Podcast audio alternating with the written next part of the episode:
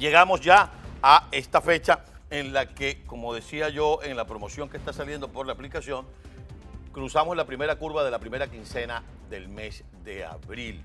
Hay información para los amigos residentes aquí en el estado de la Florida hacia el sur de la Florida. También el condado Broward ha anunciado que va a relajar las restricciones severas que se habían eh, puesto en práctica como consecuencia del COVID-19. Y hay una información que surgía, y se la escuchaba a mi buen amigo Samuel Galvez, eh, un extraordinario periodista eh, chileno-americano que reside en Washington y dirige dos estaciones de radio.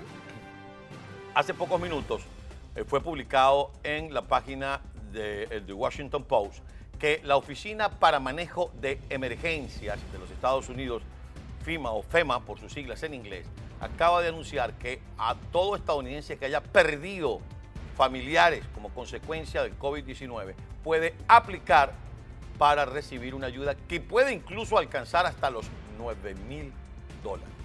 Por eso todos aquellos que nos están viendo y escuchando, que estén en una situación similar, que hayan tenido la fatalidad de haber perdido un familiar como consecuencia del COVID-19, entren en la página del FEMA, allí debe estar anunciado, ustedes ven cuáles son las condiciones que mm, se necesitan para aplicar para esa ayuda.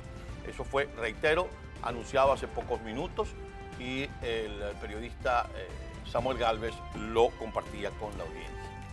Bueno, vieron ustedes en las redes sociales del día de ayer en la noche que el presidente Guaidó espera familia. Es decir, su señora Fabiana Rosales eh, anunciaba y ponían a la niña Miranda con la fotografía del ultrasonido, del ecosonograma, para anunciar que bueno, que están esperando un bebé. Eh, la pareja de Juan Guaidó y Fabiana Rosales, al igual que espera un hermanito de la señorita Miranda. Es quizá siempre, para quienes somos padres, la llegada de un nuevo integrante de la familia nos emociona, nos conmueve. Eh, había incluso algunas manifestaciones por parte de ambos, a pesar de lo problemático que está el país, a pesar de las adversidades, palabras más, palabras menos. ¿Y por qué hago referencia a esto, mis queridos amigos? Bueno, porque en ocasiones los seres humanos, y no voy a decir los venezolanos, que no voy a cometer el error que cometen muchos de quitar a la gente por su nacionalidad, pero en ocasiones los seres humanos somos despiadados, en ocasiones somos ingratos.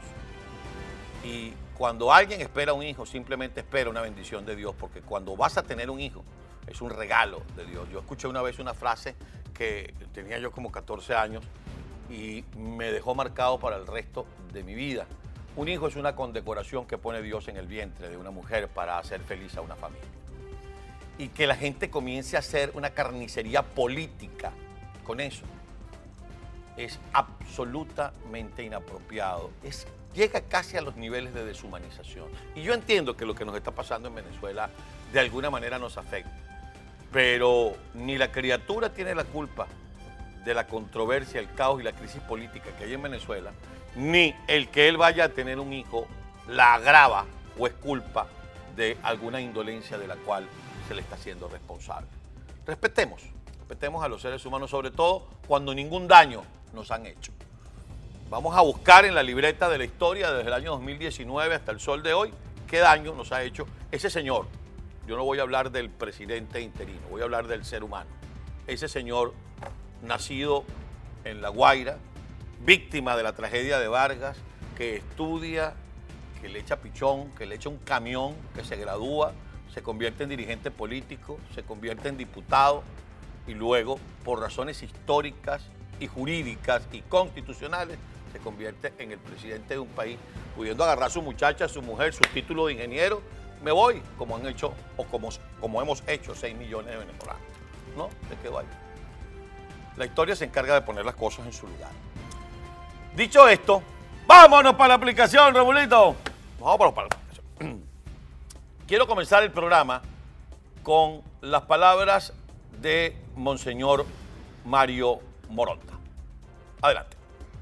Y quiero hacer un llamado en nombre de todos a las autoridades sanitarias del país.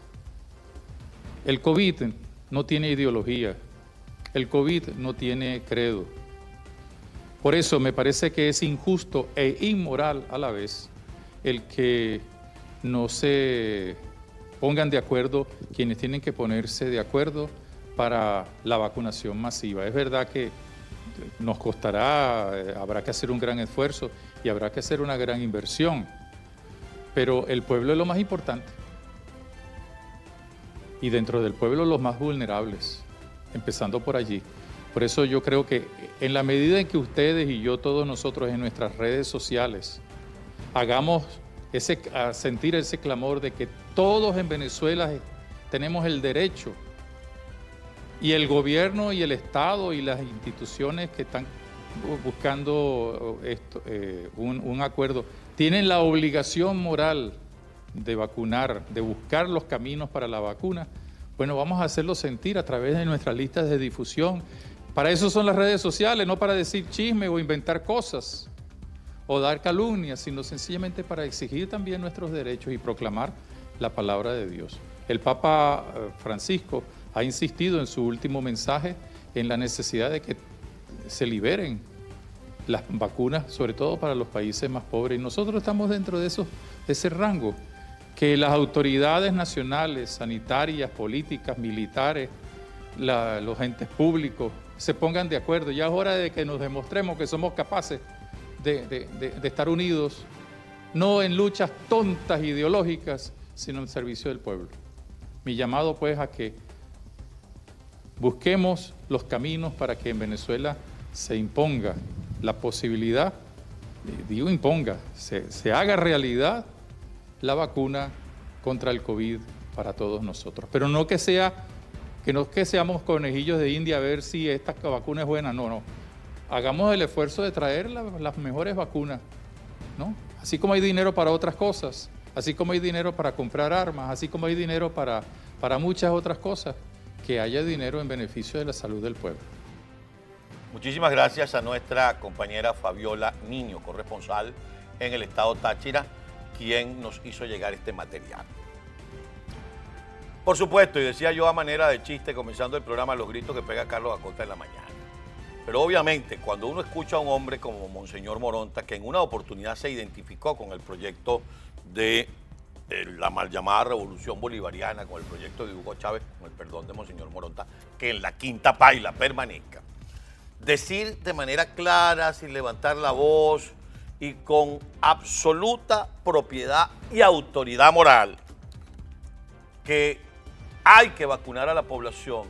Y cuando uno escucha diciendo que si hay dinero para otras cosas, si hay dinero para seguir dándole a la dictadura cubana, si hay dinero para ahora comenzar a comprar conciencias previo a lo que creen va a ser un proceso electoral de gobernadores, alcaldes y concejales y comienzan a ofrecer bonos. La gente, más que dinero en este momento, lo que quiere es asegurarse que pueden vivir y sobrevivirle al COVID-19. La inmoralidad de Nicolás Maduro, de todo su entorno y de la pandilla de criminales que gobierna Venezuela ya no tiene límites el que no les importe que la gente se esté muriendo, el que sigan maquillando las cifras, va a seguir siendo la constante. No hay nada que indique, mi respetado Monseñor Moronta, no hay nada que indique, mis respetados amigos, que esto va a cambiar. Nada va a cambiar. Van a seguir muriendo venezolanos. Va a seguir propagándose el virus por todo el país.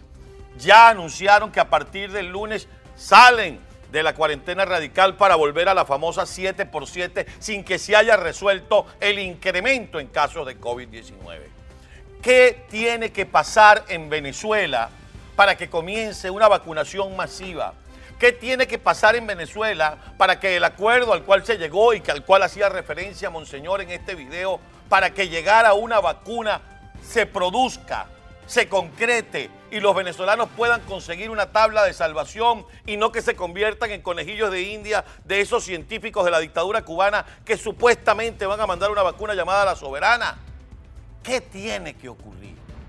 Hoy cuando vamos a leer los titulares de la prensa de este miércoles, nos vamos a encontrar que nuevamente se produce la alianza democrática de la oposición. Esta es la unidad número qué en estos 21 años coordinadora, MUD, G4, G6, G8.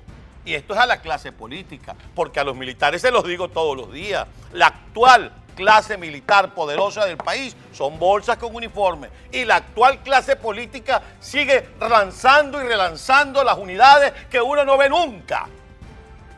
Porque uno sabe que tenemos un gobierno interino porque uno sabe que tenemos una comisión delegada de la Asamblea Nacional, porque uno sabe que los dirigentes de los principales partidos se sientan en una mesa y se reúnen.